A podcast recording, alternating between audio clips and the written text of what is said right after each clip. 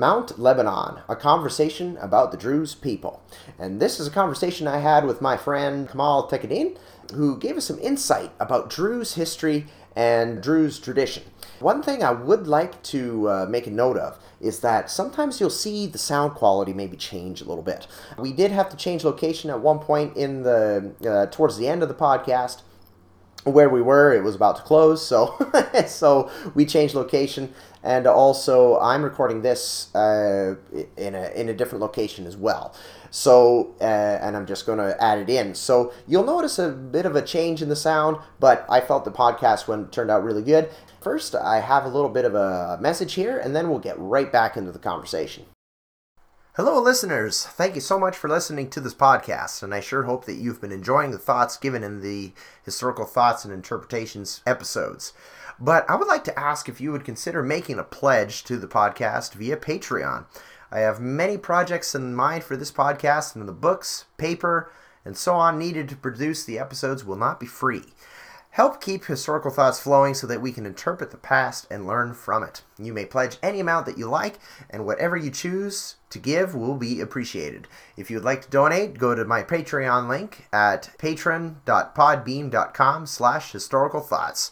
And again, that's patron.podbean slash historical thoughts. Now, let's get back to the episode. So, Kamal, thanks a lot for, uh, for joining us. Uh, how are you doing? Uh, thank you, Christian. Good in yourself? Good.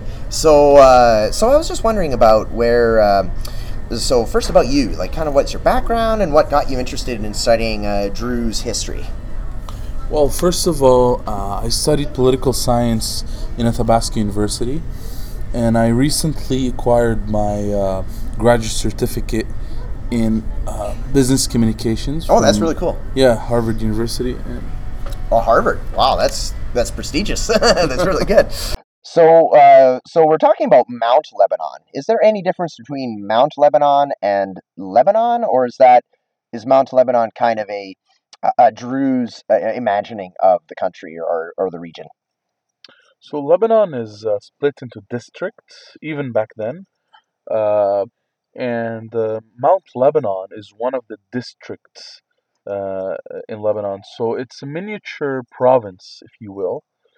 So Mount Lebanon is in the center of uh, Lebanon, both geographically and politically. Um, you know, um, as a very uh, strategic point in the east. Uh, there were a lot of trade routes that passed towards uh, the mountain, and uh, in fact, uh, it was the powerhouse, sort of say, in the region, and political discourses were born there. Well, history has always been one of my passions. Uh, I did a lot of um, personal research. Um, I do uh, do a lot of archiving for my family. Uh, we do uh, a lot of family trees and uh, yeah, just um, looking into the historical uh, archives of my community. Oh, so in so in your community, so like, and you also mentioned like family history. Uh, I know my mom has done a lot of that for my family as well, uh, like genealogy and stuff like that. So, what kind of sources do you have for like your personal history documents? Well, uh, one of my uncles actually has a uh, Takidin family museum. Oh wow! Uh, yeah, in uh, Baklin, which is our ma- our hometown in uh, Mount Lebanon, and uh, w- our main family tree uh, is basically a collection of several uh, ancestral family trees that we inherited from uh, family legacy. And uh, in fact, my uncle made a discovery. Uh, he met a uh, Syrian um, person yeah, and um, he showed my uncle um, miniature family tree uh, of their branch of the family in Syria, and he managed to prove to him that they basically branched out from our family to there, immigrated there, and uh, they go under the name of Al Khatib, which means the lecturer. They were public speakers in uh, the the Arab mountain, or as it's known colloquially, the Druze mountain in Okay. Syria. And what's that name in Arabic? Yeah, it's uh, Jabal al Arab or Jabal al Druz. Yeah. So you are you and your family are are Druze. Um, so if, if somebody hears the word Druze, like what what can they think of? Like what can they um, identify as as Druze? All right. So the Druze are um, ethnic minority in the Levant, uh, which uh, is Lebanon, Syria, Jordan, uh, and the region. Um, it is a Abrahamic, um, Judeo-Christian uh, tradition uh, based in the Islamicate of the region, uh, which means it basically um, follows monotheism. Uh, it does um focus on unity between the other traditions. And yes, and the Druze uh, historically have excellent uh, relationships with uh, their neighbors. Um, they are a political majority uh, in Lebanon, in the region, although they are uh, a minority in number.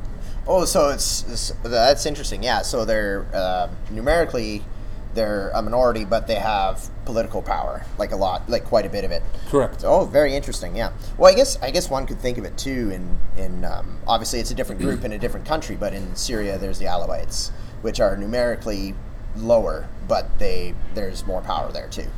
Precisely. Okay. So and and I understand that there's in Lebanon there's a kind of a power sharing agreement, I suppose, or um, between Druze, uh, Maronite Christians, and Muslims in the area, right? That's right, and uh, these are uh, basically the sects that uh, made Lebanon. Mm-hmm. Okay, those three. Oh, very interesting. So it's a monotheistic Abrahamic uh, religion, so very similar to Islam, but it also has some some elements that are shared with Christianity. I understand. Yeah, well, I will quote uh, Lamartine to uh, describe, um, you know, the answer uh, a bit more. Uh, he's a French poet that used to frequent uh, Emir or Prince uh, Bashir uh, al-Shahabi II in the uh, late 1700s, early 1800s, Mount Lebanon. Okay. So this famous French poet, La- Lamartine, used to frequent the prince and uh, w- w- describing the Druze uh, that he tried to observe, he did say that uh, these peoples uh, do not um, affiliate to us um, in the uh, exoteric meaning of things. Okay. Uh, uh, and he meant the, the Christians. Yeah. Okay, uh, but they are m- more mm, biblical than us. And w- Interesting. yeah, and what he meant by that is that the Druze are a very Puritan tradition that preserved, um, you know, Judeo-Christian and Islamic uh, traditions, Mm-hmm. but at the same time, uh, perhaps in his European uh, perspective, looked more like the Moors or the or the Arabs uh, th- than the than the local Christians. Interesting. So he's saying that he was kind of trying to say that almost the Druze were kind of going back to, may I say, quote, pure religion in a way. Perhaps. Oh, okay. Oh, very interesting. Okay, so uh, that that's really interesting. So, like, is there asceticism in in Druze uh, religion and tradition? Well, the Druze uh, do not really perform asceticism. Uh, however, uh, there are ancient mm, spiritual historic sites in Mount Lebanon. Yeah. Um, one of the most uh, revered ones is uh, Prof, uh, Prophet uh, Job's uh, grotto. And you were there, weren't you? Yes. Yeah, that's really cool. And this is from the Old Testament, right? Yeah, yeah, yeah. Uh, yeah, and um, uh, the, the, a lot of the Druze priests or sheiks um, do, um, you know, welcome people there, right, and they, they do perform uh, prayers there, and you know, just to uh, uh, keep the place sacred for everyone, etc. Oh. Uh, but yeah, they're not necessarily an, an ascetic tradition. In fact, they are very uh, out there in the community. It's a very working uh, um class kind of uh, uh, society. Okay, so yeah, very very active and, and open and everything. So in a way, so if you so if one says Druze, that could mean you're kind of talking about a religious group, but also an ethnic group in a way. Yes, precisely. Okay, very interesting. And so, are Druze uh, the ethnically are they Arabic? Do they mostly speak Arabic, or do they speak other languages as well? Yes, um, uh, most of the Druze came from the uh, Arabs of Yemen. Mm, okay. Yeah. However, in a recent historic document, um, there's a historian that also uh, there's an American historian, in fact, that also attributes uh, documents, um, attributes to documents that say that the Druze also had relations with uh, the the Crusaders. Oh. and uh, the first, in fact, the first Crusaders. So The first Crusaders. all that came in the late 11th century, if I remember correctly. precisely, yeah. Right. The historian is called uh, T.J. Gorton. DJ Gorton. Okay. Yeah, and uh, yeah.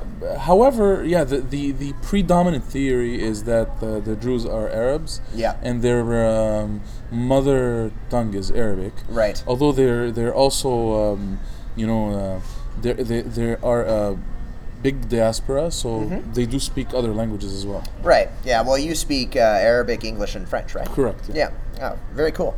Well, I guess with Lebanon being in an, in an area with former French colonies and everything like that as well. Mm-hmm. Yeah. Okay, so now that we've talked about a bit about the Druze religion, the faith, um, and the ethnicity and languages and so on, uh, what uh, so like what a Druze person might be. Um, so what about uh, what about Druze history? Um, uh, you mentioned the Crusades. You ha- uh, can you say anything more about that? Yes. Uh, in fact, there are a lot of documents that attribute um, or talk about, you know, the, the first Crusaders uh, meeting with uh, the Druze people in uh, in Mount Lebanon mainly, and in, and also in in the Arab mountain in Syria. So. Uh, there are several stories. Uh, one of the predominant ones is that while the Crusaders were fighting with uh, Saladin, uh, Ayyubi, right? So, so the, the Sunni Current Muslims. leaders. Yeah. C- correct, yeah. Uh, the Druze took a very um, neutral uh, uh, s- stance to the uh, uh, clashes. Yep. Um, however, they also were they, they also were very very welcoming to both parties, and uh, in fact, uh, a lot of the, uh, uh, the, the the Crusaders' phalanges, such as the Knights Templar. Um, and the the Knights of Malta or the Knights of the, Rhodes, the Hospitaller and yeah. Exactly. Uh, from their perspective, they recorded having met with the Druze uh, of Lebanon and um, having uh, um, shared a lot of you know of, of each other's traditions uh, together. Because there's that kind of a combined uh, uh, uh, Christian tradition as well. Uh, there's a little bit of a Christian influence in the in the Druze faith, so there's a connection there. Yeah, uh, yeah, and the uh, and the fact remains that the Druze are very were historically a very diplomatic uh, uh, sect, uh, and uh, they they were less interested in in, uh, in wars and more in the preservation of the land and of peace treaties. So they only uh, uh, you know uh, got into wars in self-defense. Oh, okay, yeah. hmm So not a whole lot of expansion and everything like Yes.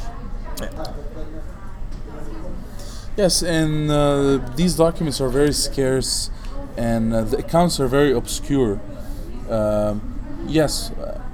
So there's so there's a fair amount of stuff, but yeah, it's kind of like um, kind of my experience. Like uh, I would like to do more more of it. Like, but sometimes you know, looking at Russian chronicles, for example, like there's a fair amount of Russian chronicles. The primary chronicle is the big one, and all that kind of stuff. But you know, these chronicles were written 200 years after the supposed events take place, and all that kind of stuff. So, so one professor of mine, he. Um, uh, he described it this way: like if you come across an early Russian document, you're like, like please give me, give me, give me.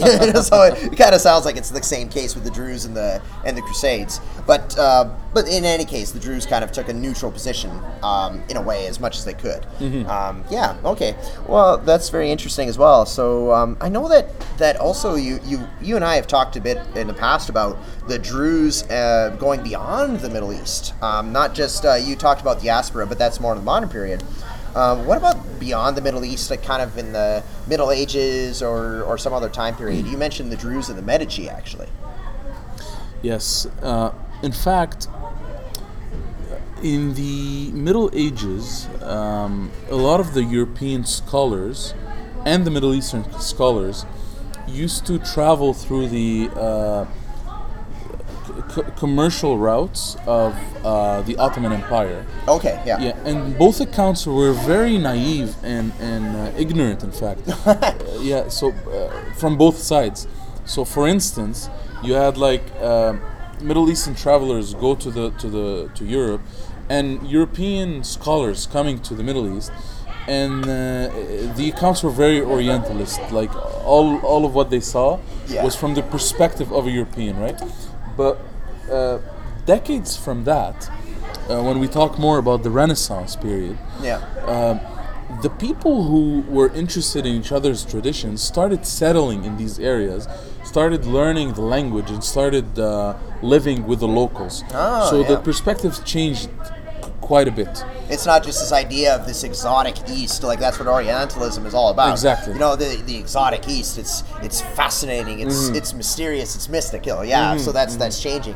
Um, Absolutely, and, and you can see a lot of that in Edward Said's books, Okay. or, Orientalism. Edward Said's. Yeah. Yeah, but um, in the Renaissance, uh, you know, precisely the Italian uh, Renaissance that happened in Tuscany and uh, Florence, Right. Right. you can start seeing uh, some serious diplomatic communication Okay. uh, between East and West, and precisely uh, between uh, the Druze of Mount Lebanon, which one which were under Ottoman influence, Right.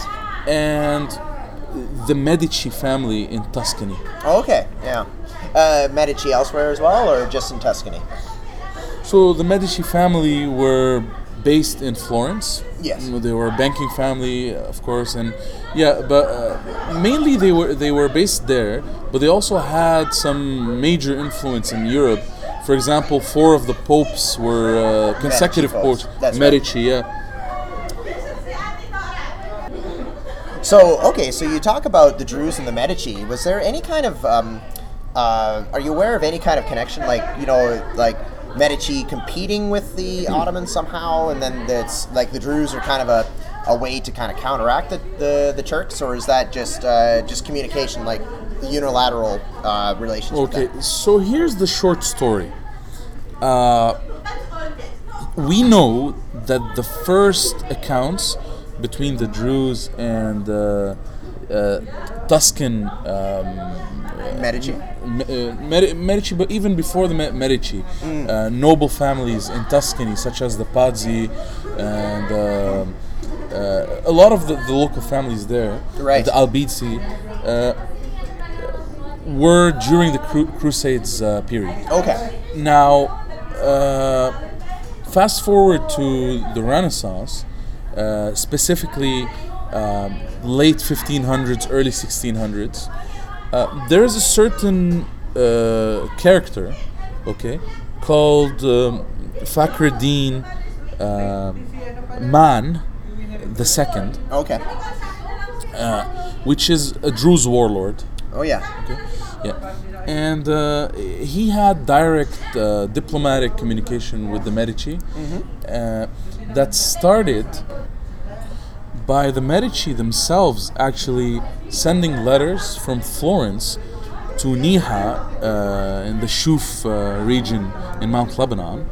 Uh, we know that for a fact now from historic documents from the Medici uh, private libraries and from uh, the historian that I aforementioned um, uh, research. Uh huh. Uh, now, yeah, so they started the communication. Oh, very Okay. interesting. Yeah, uh, and the way it happened was uh, Cosimo de' Medici II, uh, which was the Grand Duke of Tuscany, um, wanted to develop a relationship with an ally in the Yeah. east. Yeah. Yeah. So the main powerhouse in the east back then was the Grand Porte of the Ottoman The Sublime Sultanate. Porte, The yeah. Sublime Porte of the Ottoman Sultanate. Yeah. Yeah. So uh, what had happened was the uh, West um, started having um, you know s- scarce uh, economic status uh, versus the uh, the Ottoman commercial routes, which were uh, the predominant method of, of commerce Right. between east and west.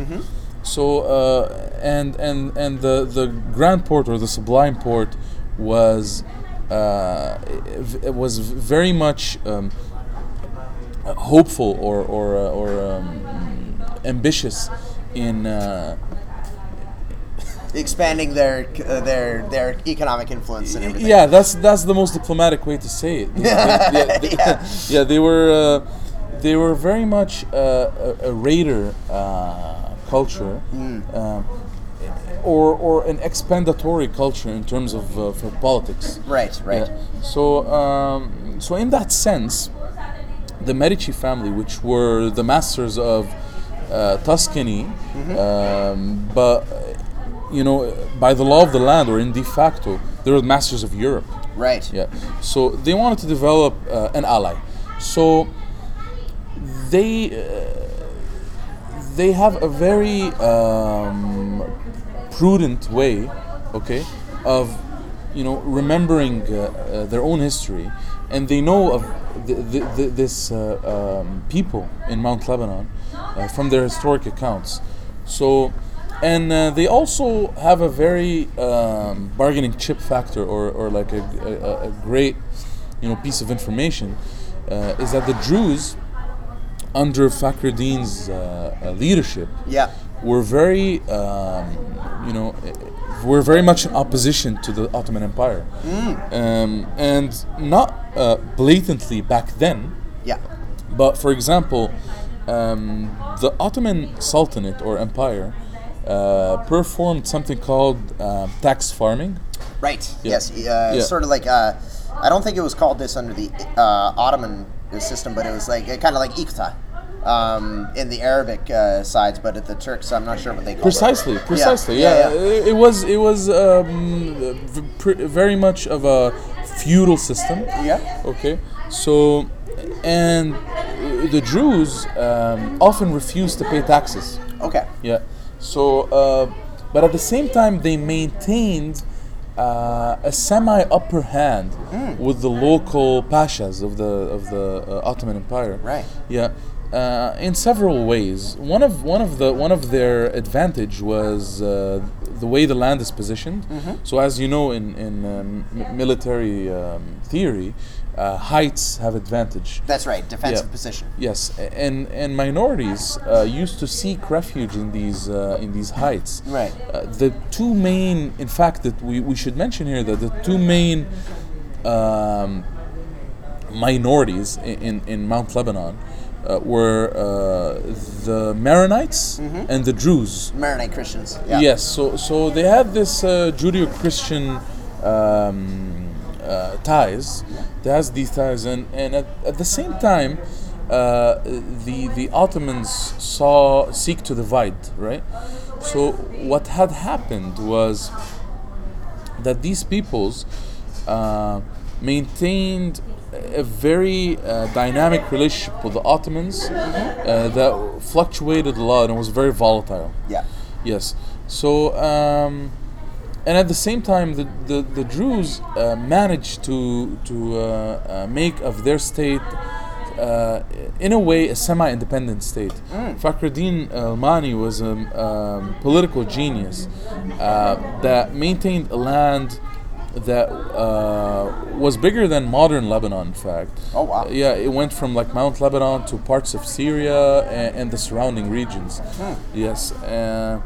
Uh, so, uh, th- th- yeah, back to the Medici. So, under Cosimo II's um, leadership, uh, started receiving letters from Tuscany.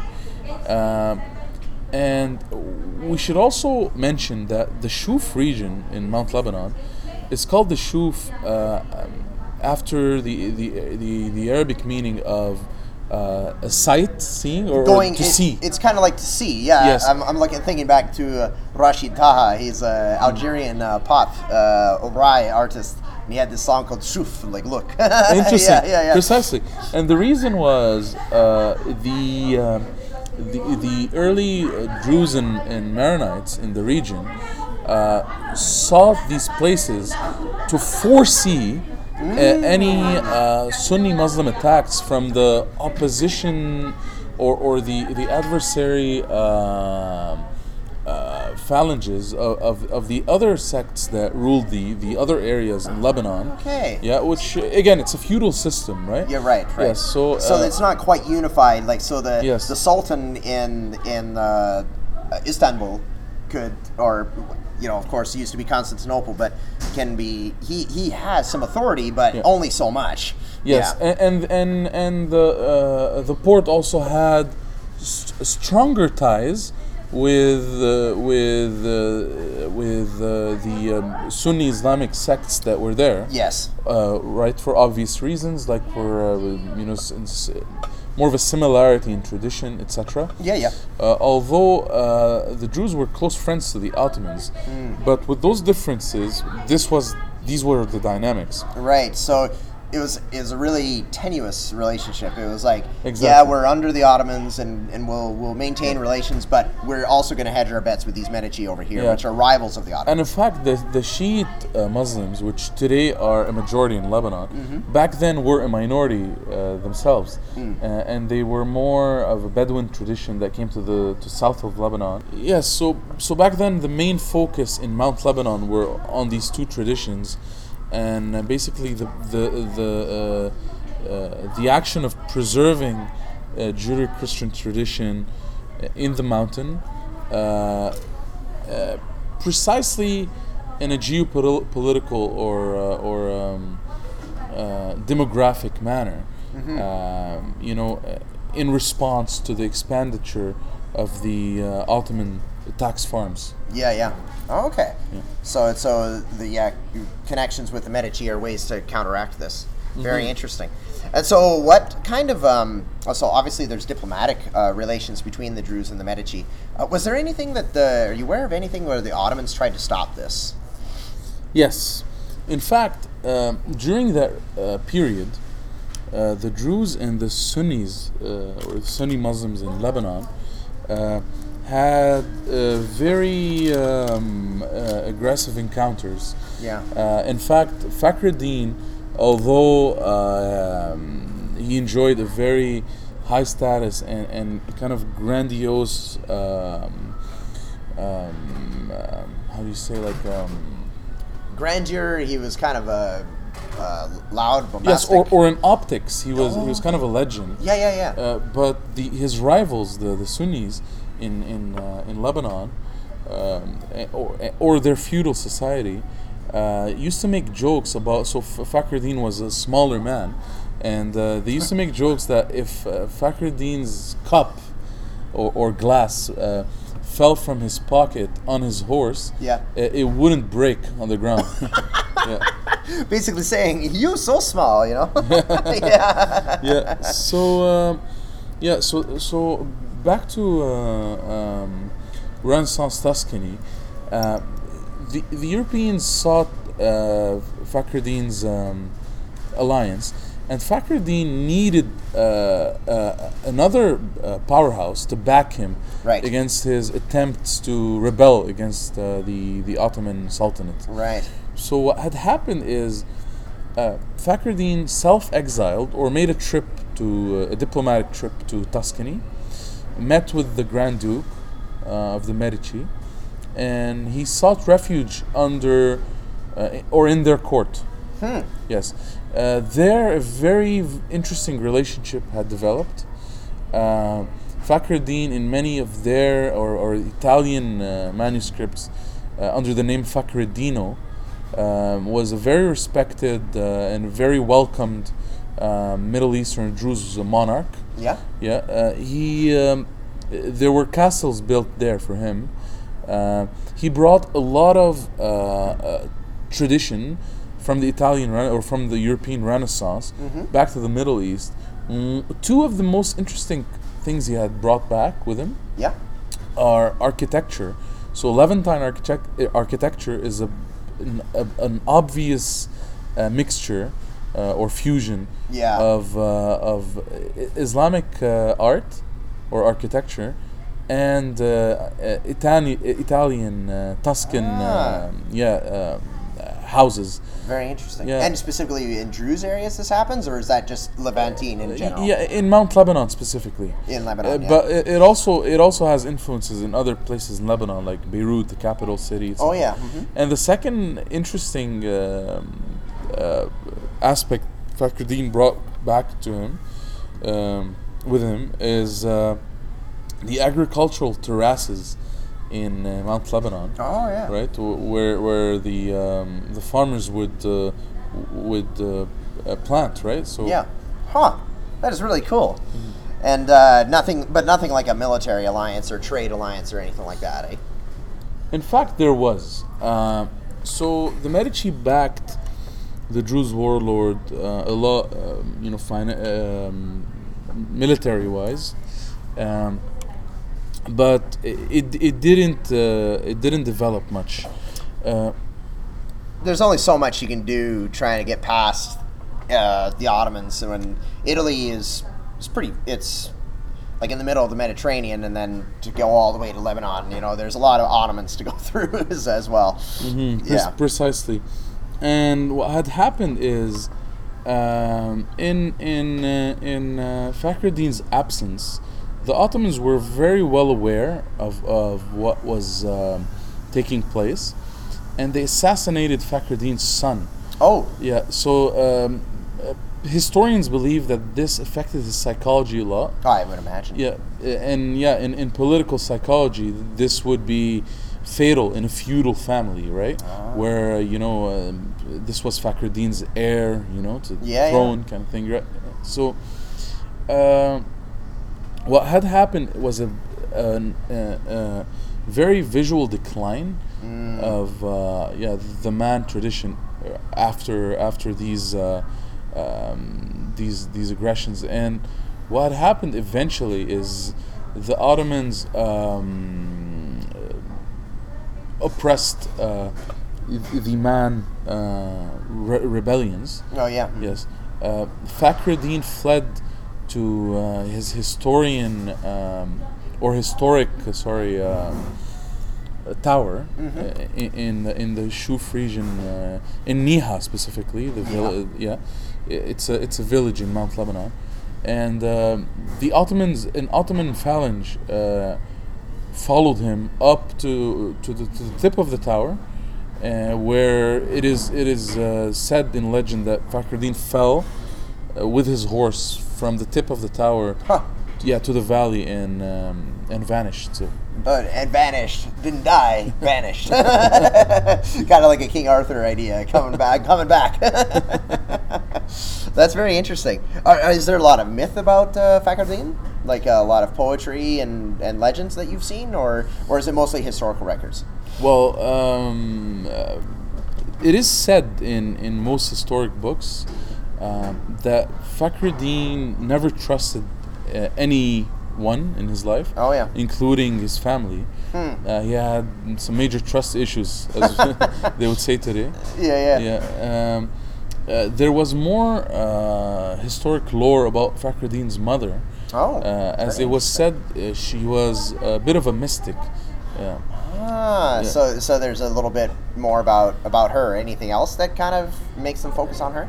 Um, not a lot of uh, a lot of documentation about that, uh, but I'll tell you something. Um, Fakhruddin's childhood was, um, you know, kind of mysterious, as uh, in the Man tradition, which so so the Man is uh, was a. Um, a, a historic clan in Oh, the okay. Druze, right? Yeah, yeah. Or kind of like a noble family, right?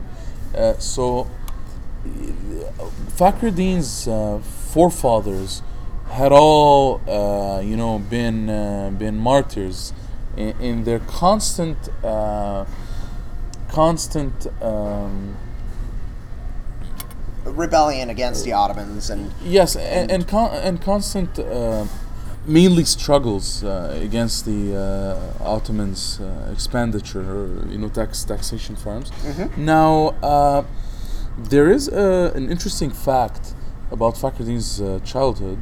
Uh, as I said, Fakhruddin's father, even like Korkamaz al-Man um, or al-Mani, uh, was also assassinated by the um, Ottomans uh, in the same tower. No, wow. And um, what had happened was Fakhruddin inherited a lot of a lot of uh, rebellion. Um, that when he was born, his mother hid him from the Ottomans in order uh, just for the Druze prince to survive, sort of thing. Right? Yeah, uh, so that he can f- be uh, fit to rule You're right. when he's old enough, right? So there are two theories of where uh, Fakhruddin had resided when he was a child. Um, one theory is that he's resi- resided with um, another Druze emir or prince, which was uh, Saifuddin al Tanuk. Mm-hmm. Okay, and by the way, the Tanukids are another um, Druze noble family or, or clan. right? Okay, so ten. Yeah, Yeah. yeah, the Tanaks.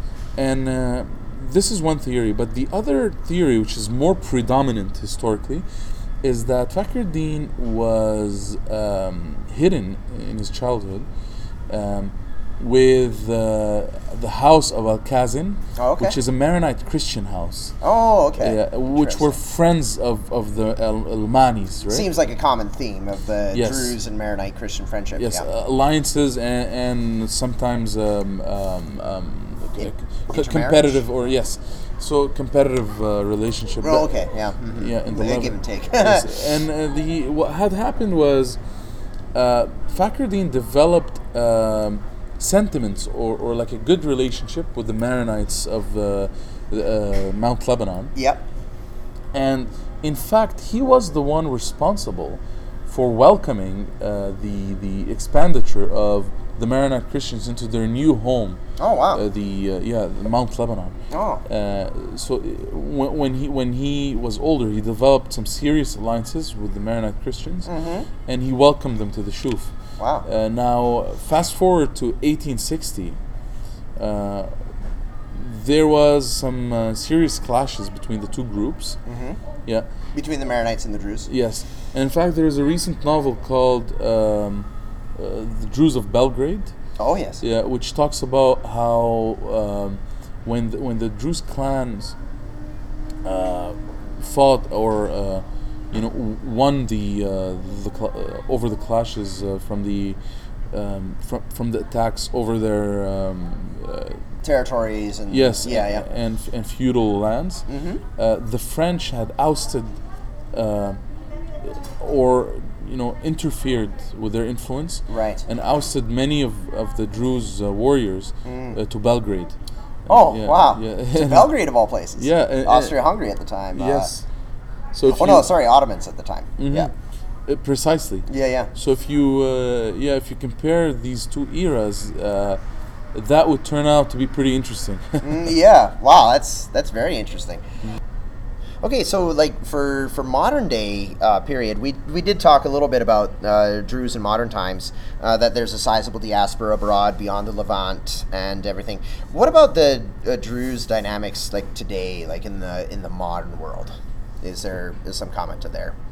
well, uh, currently, with the Syrian uh, wars turmoil uh, in the region, uh, the Druze are in a very sensitive uh, spot. Right. Yes, where um, they are kind of um historically in Lebanon, they are again a political majority, and mainly because they are um, sort of like the. Uh, uh, the middle, right? Oh, Uh, yeah, in the middle of everything. Yes, they, they're the middleists, uh, and they're often uh, the ones who play the role of uh, uh, kind of like the the Senate, right? Uh, Oh, okay. Because when both parties cannot decide on a thing, they will refer to this minority for balance or for or uh, for split voting, sort of like uh, split the vote. Uh, so, however, the the Druze are uh, historic friends of the uh, the other sects in Lebanon. Mhm. Uh, they are known to be uh, peacekeepers in the region. Uh, so uh, this is their current status, and uh, there is uh, a lot of uh, Druze communities across the world. Uh, Edmonton is is uh, actually uh, the biggest has the biggest Druze community in Canada. Oh, very Uh, cool. yeah, yeah, yeah. Just above Toronto. Okay, great. So, as far as like sources, like if people want to learn more about uh, Druze history and everything like that. Um, what sources could you point them to uh, in English or even in Arabic or in French? Uh, T.J. Gorton wrote a really good book uh, called Renaissance Emir, uh, subtitled "A Druze Warlord at the Court of the Medici." Oh, okay. Uh, it's a very well acclaimed uh, history book uh, in the recent documents um, about the topic. And the reason is, for the first time, uh, there was a conversation in one book uh, from, you know, mm, the um, Middle Eastern perspective, Mm-hmm. as well as the private libraries to the, of the Medici, which he had access to. Oh, wow. So it's yeah. So he gets the the the local perspective in both accounts, in both the Medici and the Druze uh, sides. Precisely, and as an Orientalist, uh, he also had a pretty, you know, uh, first-hand approach on things. He knew he uh, Arabic, so um, he he wrote the fir- primary sources, not the translations, and I think he also had uh, Italian documents translated, etc. Mm-hmm. So, uh, uh, and there's also a really important book uh, about um, our context in French by uh, Alphonse de Lamartine, the French poet I had mentioned before. Uh, and the book is called uh, uh, Notes d'un voyageur or Notes uh, of a Traveler. Uh, yeah, and, and he talks about um, more of the, you know, Prince uh, Emir uh, al Shahabi era, which is, uh, again, like in the late 1700s, early 1800s. Uh, but there's a lot of uh, great historic accounts about uh, the minorities or the political majorities of uh, Mount Lebanon.